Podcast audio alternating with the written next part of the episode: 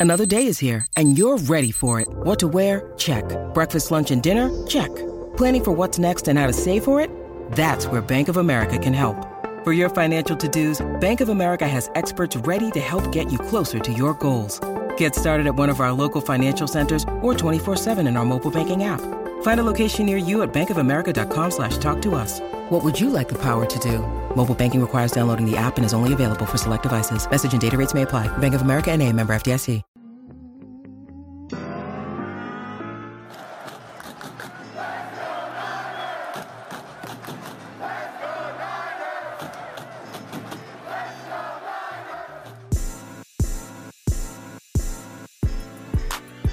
Sterling Bennett, 49ers Access Podcast, Warriors Network quarterback coordinator here at 95.7 The Game. Also catch him on the 49ers post-game show this year right here on 95.7 The Game. Hey, Sterling has been out at mini camp. Sterling, what's happening, my man? I can't believe we're going to let you talk on these airwaves.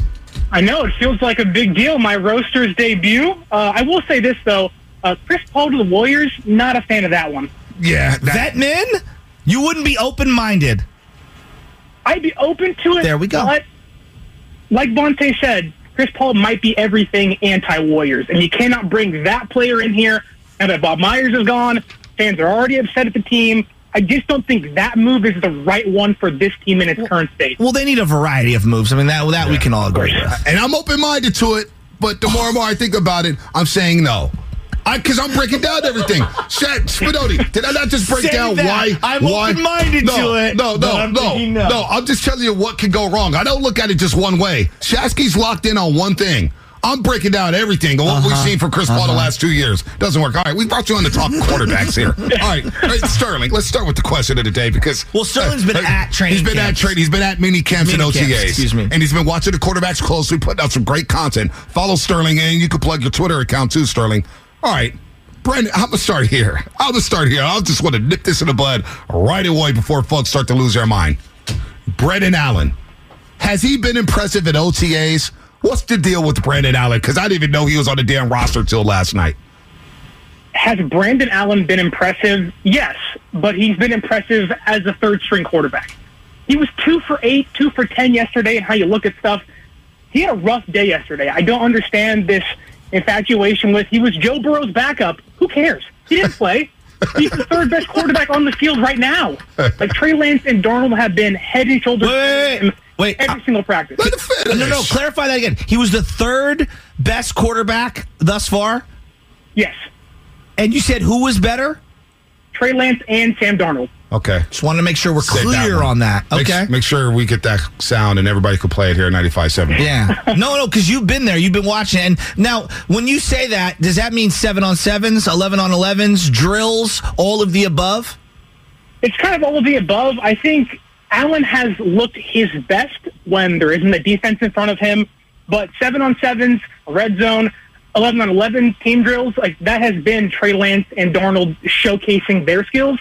Allen's been okay. He hasn't been the guy that many fans think he can be or hope he can be as the backup quarterback here. I mean, he's brought in to be. He, even Shanahan said in his press conference a couple days ago they might carry four quarterbacks on the 53 man roster. Can you guess who number four is going to be?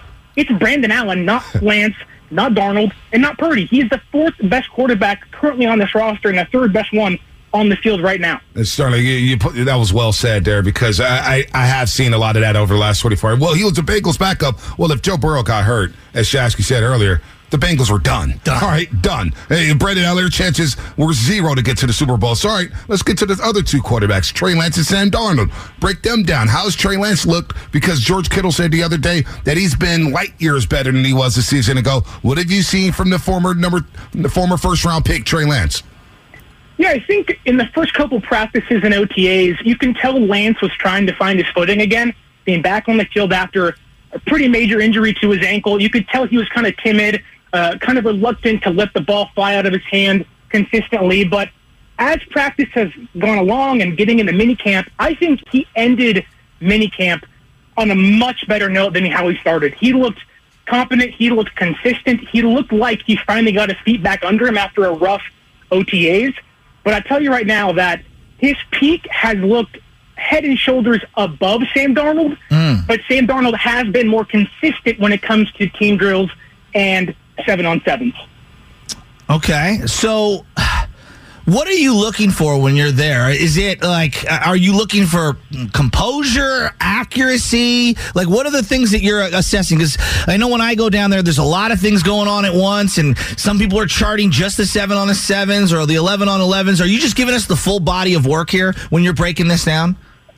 Yeah, I think especially when it comes to Trey Lance, I know accuracy's been an issue with. him. Yeah. you want to you want to look for how consistent is he being with his mechanics, his mm. base, but also is that ball in the right place at the right time? Is his timing on point? You know, Yeah. Shanahan's very big. You know, my quarterback has to get that ball at the right place at the right time.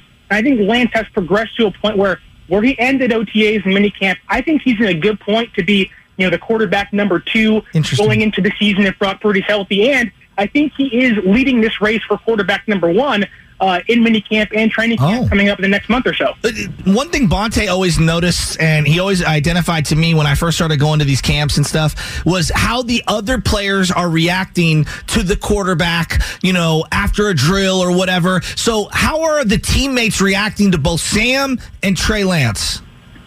Yeah, I think Trey Lance's play can kind of be encompassed in, I think, one or two plays, that being yesterday. He had a 60 yard touchdown pass to George Kittle. The team was hyped up. They were clapping, dabbing, and loving, saying that was a great thing and a great play. Then later in practice, he makes a mistake. There was a pick six to Kerry Hyder on a great play that Hyder made. And you can tell that Lance was like, dang it, I messed that up. But there wasn't this sense of dread. It was, mm-hmm. okay, I'll mm-hmm. come back and get him again. I think that's the one thing you look for in a young quarterback. And he's always shown that, that even if I make a mistake, my teammates have my back. And Deebo isn't out there. Kittle isn't out there too much. Christian McCaffrey isn't out there too much. He really is throwing to Brandon Aiyuk and Danny Grays and Jauan Jennings. And to see what he's been able to do, keep his head up, continue to come back after a mistake, and really focus on where he needs to get better. I think he's looked really good in these last couple practices. Wow, Sterling Bennett's on fire here. On fire. 49ers Access podcast uh, was on the Niners post game show last year. Uh, he'll be back on this year. I know it here on 95.7 Game. Also, the Warriors Network coordinator here at 95.7 Game, running all the games, keeps them on there. Uh, Deebo Samuel, Brandon Aiyuk. Uh, Deebo Samuel looks like he's in terrific shape. And Brandon Aiyuk, I hear, is tearing it up at camp. What did you see from those two studs at the wide receiver spot? Well, Deebo hasn't taken part in any team drills thus far. Ah. Seven on seven, no eleven on eleven. So we haven't got to see him kind of put his maybe great shape he might be uh, on the actual football field. But Brandon Aiyuk has made every cornerback he is lined up against look foolish. Ambry Thomas, Womack, Lenoir, he has made every single one look like a, a second string cornerback, in my opinion. He is cooking guys left and right. He's left guys in the dust. I mean, we know he's one of the best route runners in football. He's shown that almost every single practice thus far. And people talk about, you know, is he going to be here in a year? He might get traded. Uh, Brandon Aiyuk might be the best receiver on this team currently. No, he and, is. And I really believe that. Yeah. Uh, when I went there last year, his separation it just stands out, especially in those drills where the DB kind of knows what they're going to do. He's the only guy that automatically is getting one, three, four yards of separation every time.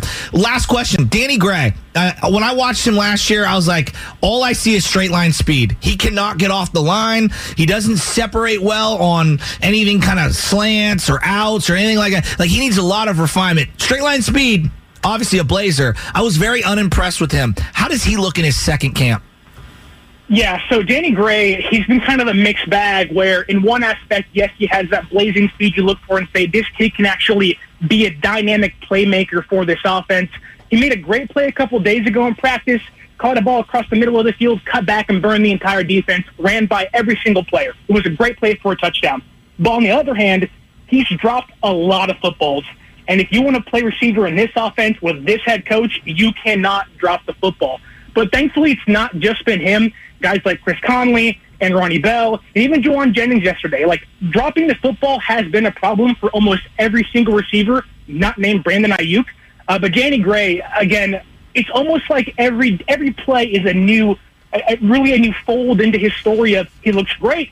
He looks like the fifth receiver on this roster now. So if I'm talking Danny Gray specifically, I mean, he looks like he's below McCloud on this depth chart to me. But if he can build a consistent day after day and stack days in practice, he's got so much potential being a former third round pick.